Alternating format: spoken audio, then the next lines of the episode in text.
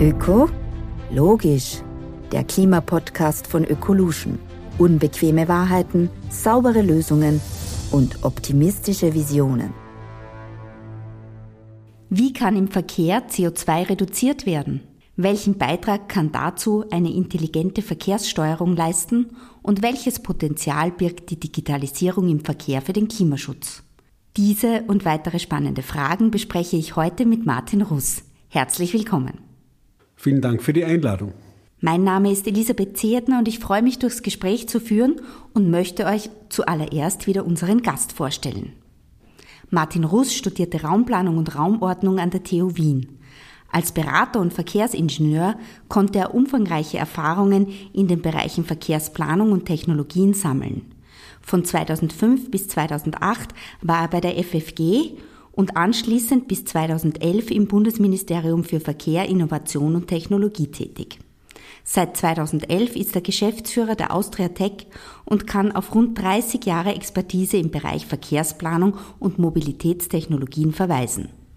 Unter seiner Leitung wurden die Aufgabenbereiche der Austria Tech um Aktivitäten zu automatisierter und sauberer Mobilität erweitert, sowie das Thema Mobilität im städtischen Kontext in das Unternehmensportfolio aufgenommen.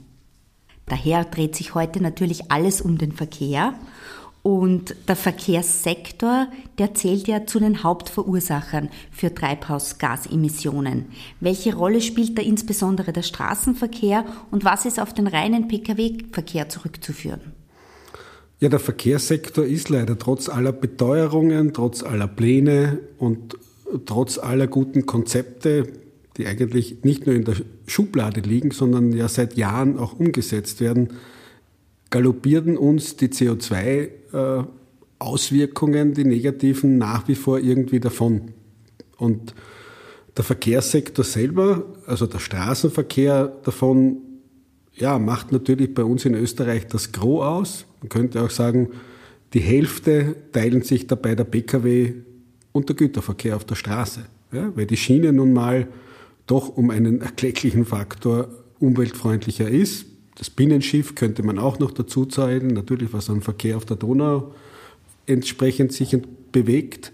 Und natürlich kommt der Luftverkehr dazu, der aber natürlich auch ganz eigene Regime hat und auch dort kämpft man gegen so quasi die CO2-Ausstoßgeschichten beim Fliegen an. Ja, ist nicht ganz einfach, weil Österreich ist eben keine Insel. Aber das sehen wir auch im Verkehr entsprechend so. Und wie sieht jetzt diese Verkehrswende im sogenannten Mobilitätsmasterplan 2030 aus? Was ist da geplant? Ich glaube, der Mobilitätsmasterplan als Art Rahmenstrategie der Bundesregierung, ähm, den es jetzt seit zwei Jahren gibt, mit allen möglichen Detailstrategien, ich glaube, im, im, Grundsatz hat er drei Ansätze. Ja? Und es sind immer diese drei beschriebenen Vs. Das Vermeiden, das Verlagern, das Verbessern ein einfaches Programm, so quasi eine Kombinationstherapie für den Patientenverkehr.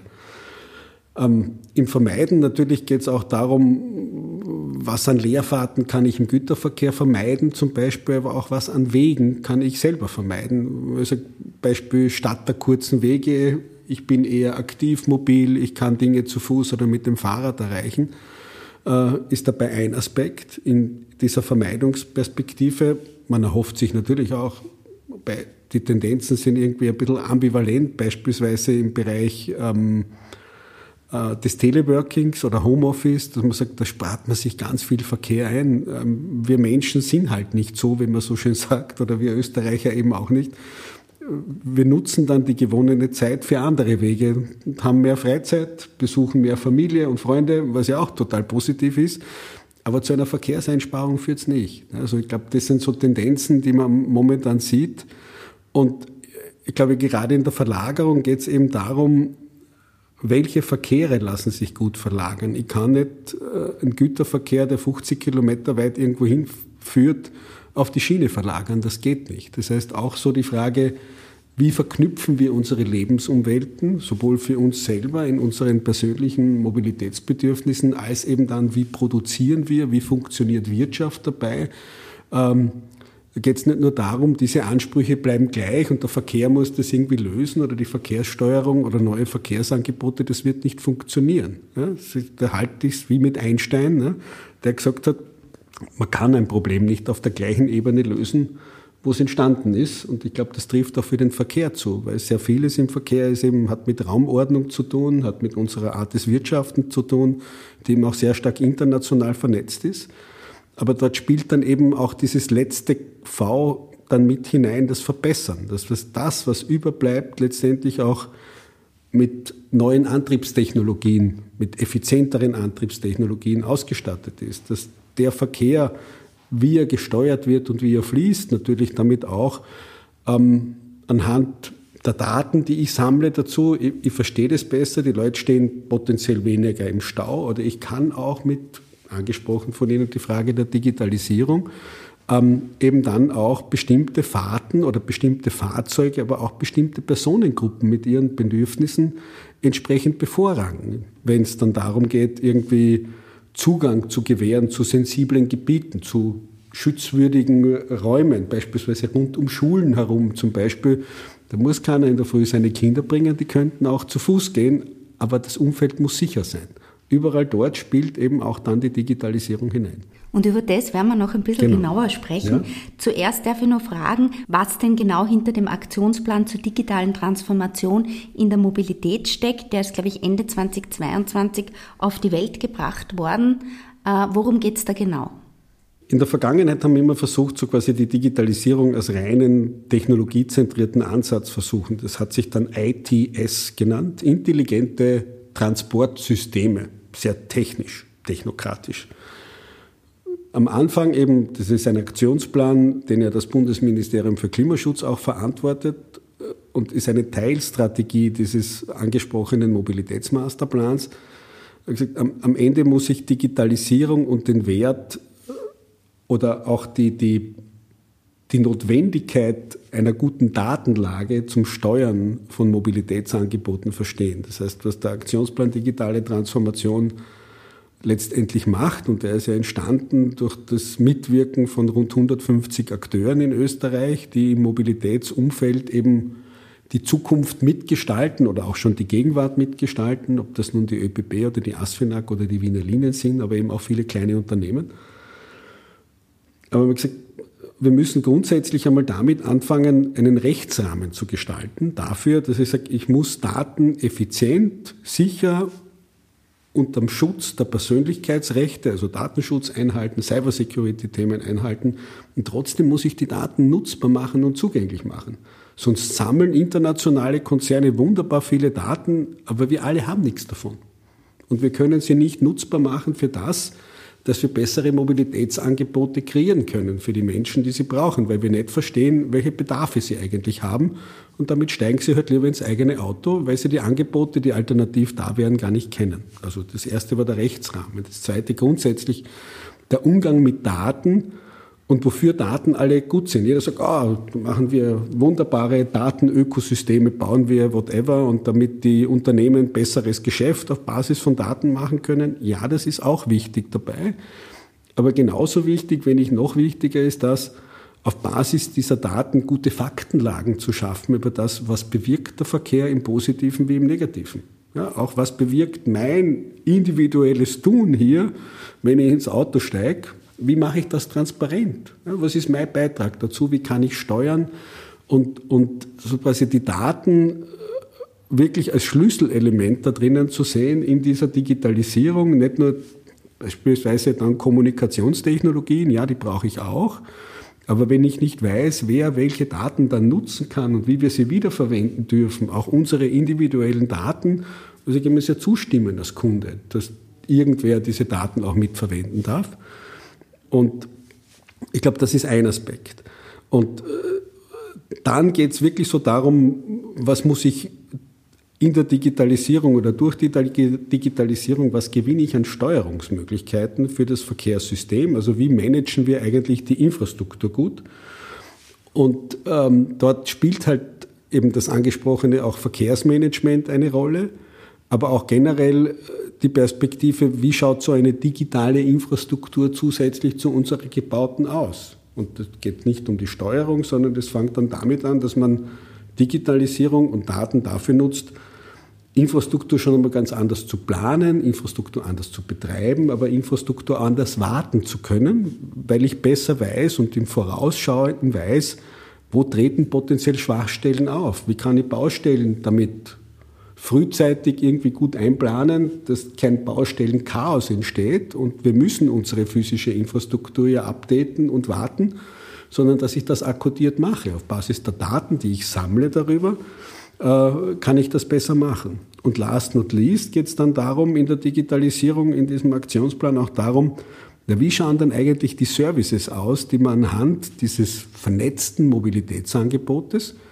an den Kunden ranbringt? Wie, wie geht nicht nur ein, ein guter, zuverlässiger öffentlicher Verkehr, sondern wie gehen On-Demand, also Bedarfsverkehre, wie kann ich das regeln? Ne? Und wie kann man die aber auch so betreiben, dass es relativ kostengünstig und, und leistbar ist, jetzt nicht nur für uns als Einzelnen, sondern am Ende auch für die Betreiber. Ja, wo wir sagen, kann ich beispielsweise Busse draußen irgendwo am flachen Land unter Anführungszeichen oder auch in den Hügeln, ja, irgendwo, wenn man an Vorarlberg oder wo auch immer denkt, ähm, kann ich die ersetzen, die klassischen Busverkehre durch On-Demand-Verkehre und das zu gleichen attraktiven Preisen, wie ich heute den öffentlichen Verkehr anbieten kann. Und da müssen halt alle dann irgendwo auch mit agieren und ich muss anfangen, ich muss die Daten dafür sammeln, ich muss die Dinge miteinander vernetzen, da braucht es gemeinsame Standards, damit die Dinge auch gut zusammenpassen. Plug and Play, sagt man in der IT-Welt, ja? Äh, und nicht Plug and Pray. Ja? So sagt es, aber einfach die Dinge gut miteinander vernetzbar haben. Und last not least äh, hat äh, der Aktionsplan auch so ein fünftes Element so quasi dann mit drinnen, wo es darum geht, ja, ich muss das vermitteln, ich muss wirklich den Leuten erklären, was habe ich davon. Nämlich, was habe ich als Individuum davon, dass ich irgendeinem Betreiber meine Daten gebe.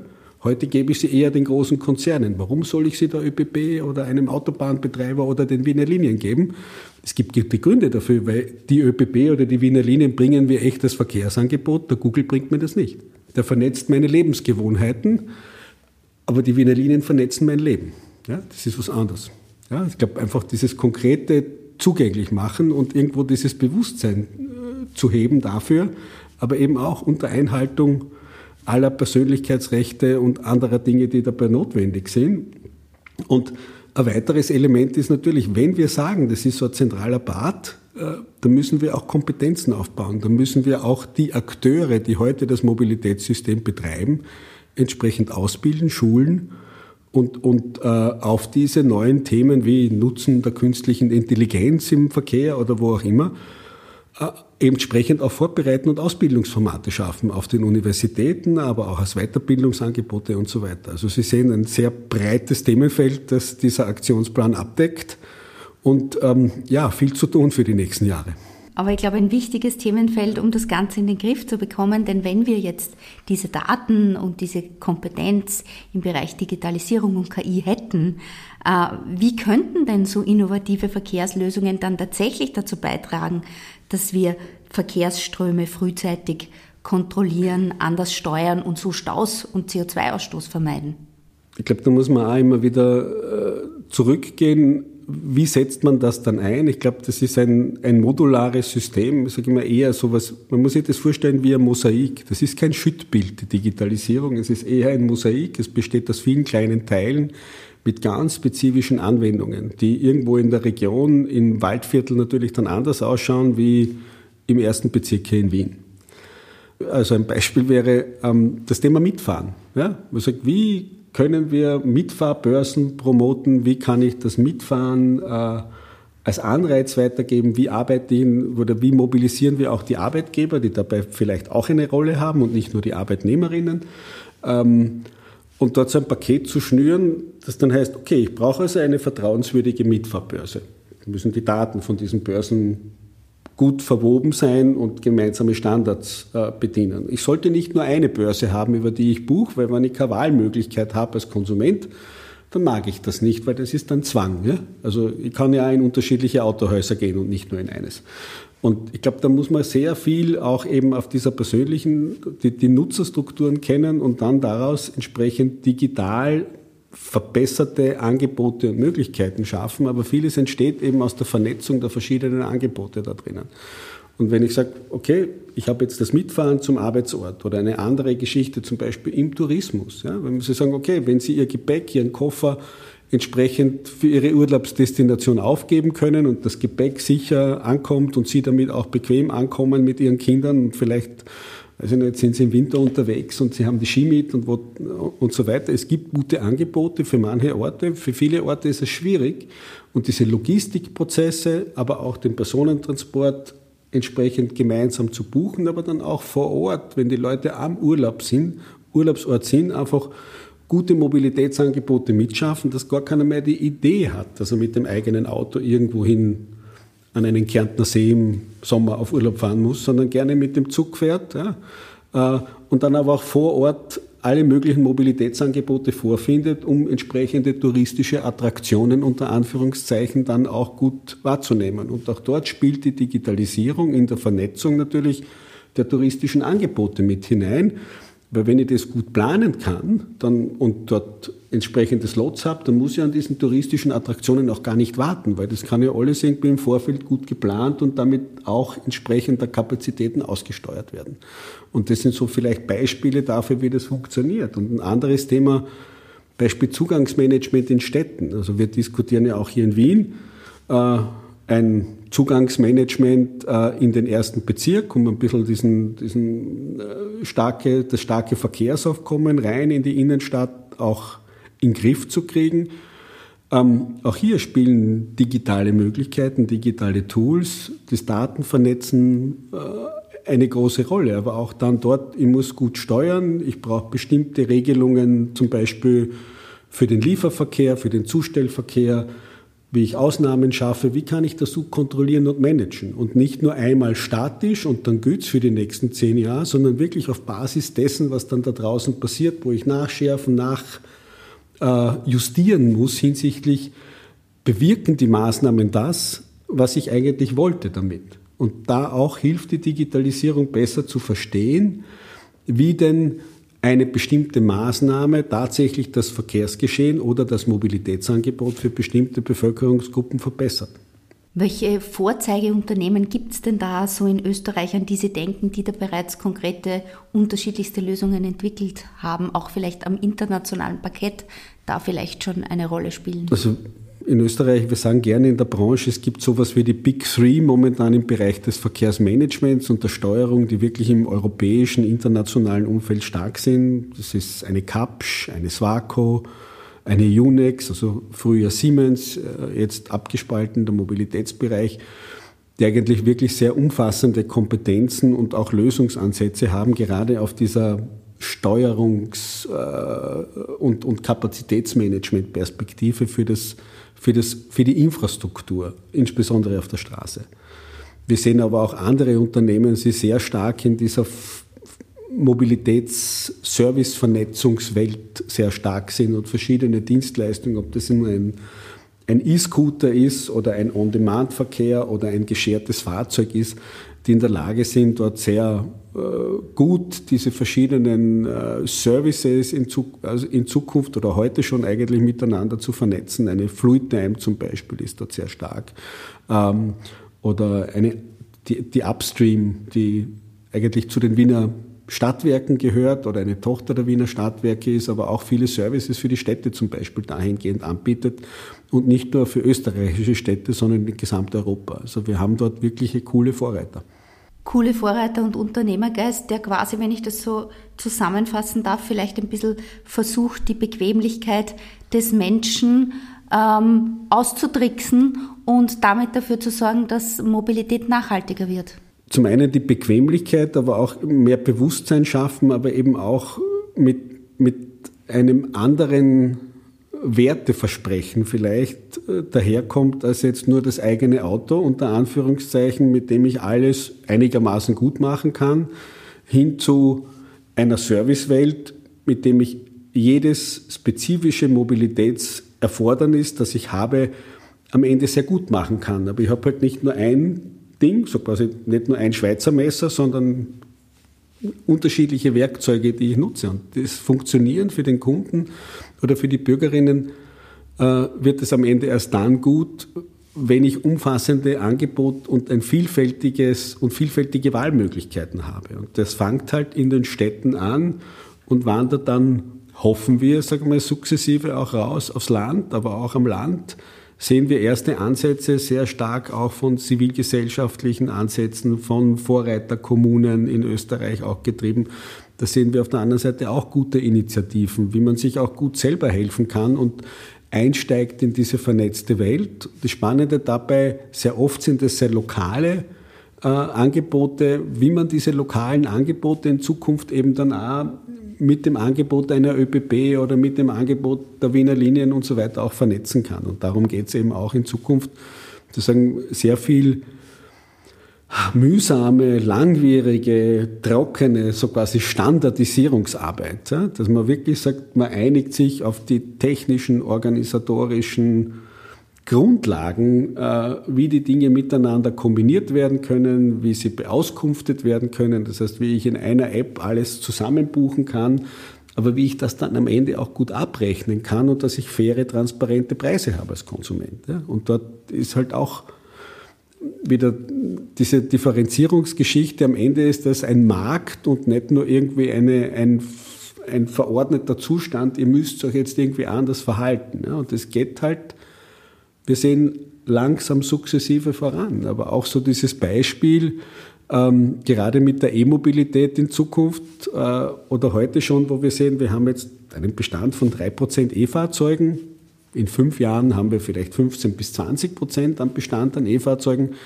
Dann wird es auch notwendig sein, die Dinge irgendwie anders zu managen, dass ich halt andere Preistransparenz bekomme an der Ladesäule, ähm, dass ich aber auch mir meine Lademöglichkeiten vorab buchen kann und so weiter. Auch dort spielt die Digitalisierung und dieses Thema der Datenbereitstellung und der Vernetzung dahinter eine riesengroße Rolle, damit eben auch alle Formen der umweltverträglichen Mobilität in Zukunft gut ineinander greifen und miteinander wirksam sind.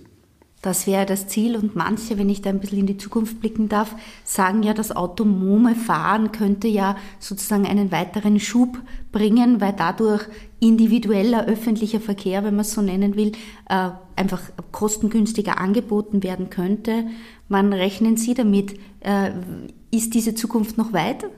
Wir sehen manches Mal Anzeichen dieser Zukunft heute schon. Also wir sehen in Österreich erste Tests, Pilotierungen und äh, aber eins möchte ich vorwegschicken, es gibt eben nicht das automatisierte Fahren oder die automatisierte Mobilität schlechthin, sondern auch dort. Es gibt hunderte von verschiedenen Anwendungsszenarien, die man gut differenzieren muss. Weil würde ich jetzt so sagen, es gibt das automatisierte Fahren oder das automatisierte Auto ähm, und wir haben immer noch ein gleiches Nutzungs- und Verhaltensmuster, dann würden wir alle bestrebt sein, ein eigenes automatisiertes Fahrzeug zu besitzen. Blödsinn. Ja? Unsere Fahrzeuge stehen in der Regel 23,5 Stunden am Tag herum. Wieso will ich ein automatisiertes Fahrzeug haben, das dann automatisiert 22 oder 23 Stunden herumsteht?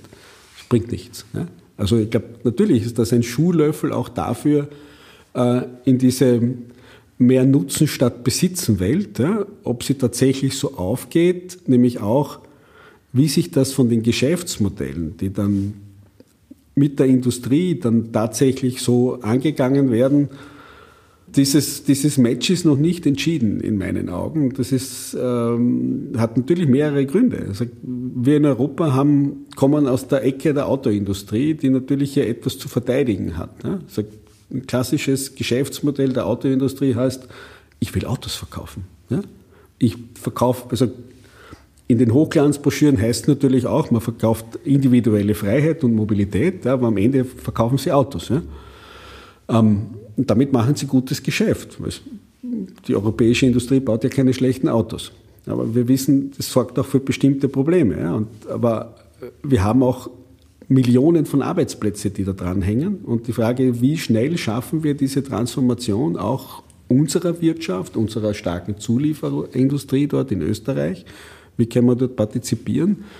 Und wie halt man Anschluss. Und das, was wir international dann in der Automatisierung natürlich sehr oft lesen, oh, da kommen die Chinesen und dann kommen die Amerikaner, Google mit seiner Tochter Waymo oder GM hat auch ein, ein automatisiertes Fahren, so quasi Unternehmen, das heißt Cruise, das sind so wirklich die momentan die Führer. Wobei, was heißt Anführer dabei in der automatisierten Mobilität?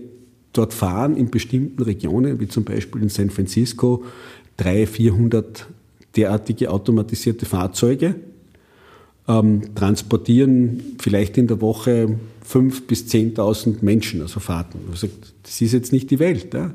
Und trotzdem sind die großen Feldversuche, die dort laufen, die uns in Europa vielleicht fehlen. Das große Versprechen dann der automatisierten Mobilität, ähm, dass es unseren, das Auto eins zu eins dann irgendwo ersetzt, daran glaube ich nicht. Also gerade in Europa nicht, weil äh, diese Ansätze alle eigentlich über, über das drüber gehen, was ich als gesellschaftlich relevant und wirklich wirksam nämlich auch sehe. Wir diskutieren dort in der automatisierten Mobilität viel zu stark über das Thema, oh, solange es nur sicher ist, sollten wir, können wir es ja machen. Ja, und damit kommt aber mit diesem Ansatz natürlich automatisierte Mobilität dorthin, wo ich es vielleicht gar nicht brauche, in die dicht besiedelten Städte, weil dort mache ich das bessere Geschäft. Weil wenn ich damit aufs Land gehe, stehen die Fahrzeuge, auch wenn sie über einen Flottenbetreiber betrieben werden, erst recht wieder herum, weil diese Bedarfe seitens der Bevölkerung dort nicht so dicht gegeben sind wie in den Städten. Aber in den Städten brauche ich sie nicht. Nicht so stark. Ja? Und die Frage dabei ist natürlich, wie finden wir dort einen guten Weg zu dem, wie aufwendig ist die Technologie, was muss sie alles können und wie definieren wir nicht nur sichere Betriebsgebiete, sondern wie definieren wir smarte Betriebsgebiete, wo dieses neue Mobilitätsangebot für die Bevölkerung dort einfach einen Sinn macht. Ja? Ob das nun, weiß ich nicht, die älter werdende Bevölkerung in einer Region ist, die damit zum Wirten ins nächst, in den nächsten Ort fahren kann oder äh, Schülerinnen und Schüler zur Schule bringt, die, die nicht extra irgendwie einen Bus äh, vom Juhe abholen muss ich glaube, das sind die Fragen, auch im Thema automatisierter Güterverkehr dann auch, zu sagen, wie, wie kommt in Zukunft das bestellte Backerl zu uns? Ja, dann gibt's auch dort die Szenarien, ah, da kommt dann der Paketroboter, der fährt dann am Gehsteig entlang. Äh, ja, ob das so gescheit ist, wenn wir eh unsere Gehsteige, wenn die schon so eng sind, ganz ehrlich, äh, ja, wir sollten es ausprobieren, wir müssen lernen, was das Ding bringt, weil wir lernen nichts, indem wir nur Konzepte schreiben, sondern wir lernen dann was, wenn wir, wenn wir gut verstehen, was das in der Praxis bedeutet, wenn wir die Bedarfe, aber auch die Befürchtungen der Leute mitnehmen und wenn wir aber auch die Kompetenzen der heimischen Unternehmen dabei mitnehmen, weil es bringt nichts, etwas zu propagieren, wo dann nur internationale Konzerne davon profitieren. Also das eben sehen wir eben auch in unserer Rolle hier als, als Technologieagentur des Klimaschutzministeriums als ganz zentral, diesen Spagat zu machen ein sehr pragmatischer Zugang äh, zum Thema, wie man Mobilität auch ins Positive verändern kann. Wenn Sie jetzt die Chance hätten, einen Appell zu richten, äh, was sollte man denn tun, um in der Mobilität, aber vielleicht generell im Bereich Klima- und Umweltschutz noch mehr voranzutreiben?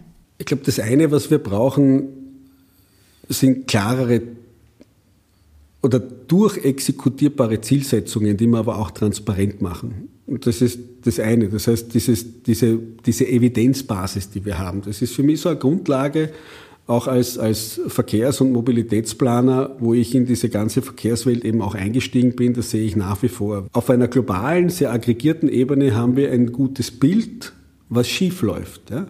Und wir wissen aber im Detail zu wenig, was die Ursachen dafür sind, warum es im Detail dann genauso ist oder problematisch ist und wo wir dort eigentlich ansetzen können. Also dieses Thema der Evidenzlage, das muss man verbessern, aber auch ein klares Ziel mitgeben. Für bestimmte Aspekte muss ich Daten, die da sind, nutzen dürfen. Und das ist der erste Schlüssel, den ich aufdrehe. Ja, so quasi das zweite Thema äh, spielt natürlich dann mit, natürlich im, im, städtischen Kontext, wo wir sehen in der Mobilität, als studierter Raumplaner sehe ich Raumstruktur und Mobilität, das ist der größte Painpoint, die wir haben. Ja, wir haben. Wir entwickeln uns hinsichtlich unserer Raumstruktur leider seit 70 Jahren in eine verkehrte Richtung diesbezüglich, die eben sehr autofreundlich ist, die sehr dispers ist. Das hat dann aber auch was natürlich mit anderen Aspekten und negativen Folgen zu tun, mit Bodenverbrauch und anderen Dingen. Würden wir verdichteter bauen, hätte man nicht nur mit dem Boden weniger Problem, sondern auch mit der Mobilität, weil wir damit mehr kollektive Angebote machen können. Aber auch so dieses Bewusstsein damit hineinzukriegen, das ist nicht schlimm, wenn ich mit meinem Nachbar den Weg zur Arbeit verbringe. Ich muss ja nicht einmal mit dem reden. Heutzutage kann man eh die Kopfhörer reinstoppeln. Ne? Ah, vielleicht kann ich ihm nicht riechen, ich weiß es nicht. Äh, aber auch dafür finden sich Wege. Also auch kleinteilig anzufangen. So, was wir im Energiebereich sehen, mit Energiegemeinschaften umzulegen, Mobilitätsgemeinschaften am Land zu fördern, wo Siedlungsverbände sagen, wir tun uns zusammen. Wir alle kommen mit einem Auto aus pro Haushalt und zwei andere, die teilen wir uns. Und wir teilen uns nicht nur die Autos, wir versuchen gemeinsam Fahrten durchzuführen, um einfach diesen Besetzungsgrad der Fahrzeuge einmal zu heben. Und damit wird es aber auch leichter für solche Fahrzeuge sozusagen auf dieses Thema der Elektromobilität umzusteigen, wo ich sage, die Dinge werden gut genutzt, weil es bringt nichts, ein Zweitfahrzeug als elektrisches anzuschaffen und dann fahre ich nur 3000 Kilometer im Jahr damit. Das hat überhaupt keinen Sinn. Ne? Äh, ich werde diesen Break-Even, dass das CO2-mäßig sich gut darstellt, niemals erreichen, was die Lebensdauer dieses Fahrzeugs angeht. Aber ich glaube, es ist so wichtig zu signalisieren, wir müssen dort Dinge fördern, wo sie dann wirklich Sinn machen und tatsächlich einen Effekt haben. Aber wir müssen es auch im Pilotvorhaben schmackhaft machen und Pilotvorhaben halt sehr oft nicht nur auf der technischen Ebene sehen, sondern die Bevölkerung, die Nutzerinnen breit einbinden. Und breit einbinden heißt nicht, ich habe 20 Test-User, sondern breit einbinden heißt, ich fange in einer Region an, wo ich die Mobilität von 20.000 Leuten mal adressiere und verändern möchte auf die nächsten drei bis fünf Jahre äh, und ihnen Angebote gebe. Und nicht nur einmal, oh, du kannst einmal ein geschertes Fahrzeug und einen Scooter und ein E-Bike darfst da nutzen, sondern zu sagen, na, gebt euer eigenes Auto mal auf und wir machen so einen Modellversuch. Das wäre mal ganz spannend, daraus dann die Learnings zu ziehen, um zu sagen, wir fangen in einer Region an und die nächsten 100 in Österreich, die folgen dann. Eine spannende Idee. Vielleicht meldet sich ja eine Region bei uns, die sagt, sie möchte es gerne ausprobieren. Wir werden es auf jeden Fall weitergeben. Und was machen Sie persönlich? Äh, wie leben Sie das Thema? Wie lebe ich das Thema? Ich bin viel mit dem Rad unterwegs und ich fahre elektrisch. Ich fliege leider immer noch viel zu viel, ich gebe es zu. Ja, aber das ist eher im beruflichen Kontext mitunter eine Notwendigkeit, wenn man sich vor Ort ein Bild machen will über neue Ideen in der Mobilität. Also, aber grundsätzlich hat sich in den letzten Jahren mein Fußabdruck deutlich verbessert, also auch nach Corona. Ich bin davor deutlich mehr geflogen, das war immer ein Painpoint. Ich fliege jetzt vielleicht noch 10 Prozent der Meilen, die ich früher geflogen bin, was immer noch zu viel ist. Aber ich glaube, im beruflichen Kontext bleibt es und im privaten Kontext bin ich eigentlich klimaneutral mobil. Ich sage auf jeden Fall Danke für sehr pragmatische und spannende Einblicke. Bei mir ist auf jeden Fall hängen geblieben, Technologie nicht nur am Papier, sondern man muss sie ausprobieren, man muss breitflächige Piloten machen, auch die Bevölkerung stark einbinden, damit wir tatsächlich was verändern können. Und das ist, glaube ich, unser aller Ziel. Herzlichen Dank, Martin Russ, dass Sie heute bei uns waren. Vielen Dank fürs Dabeisein. Und wenn euch die Folge gefallen hat, dann bleibt dran, abonniert uns und ökologisch ist auch das nächste Mal wieder mit spannenden Themen dabei. Wenn dir die Folge gefallen hat, findest du mehr Informationen auf unserer Website unter oecolution.at oder auf unseren Social-Media-Kanälen. Dieser Podcast wird produziert von Stefan Tesch.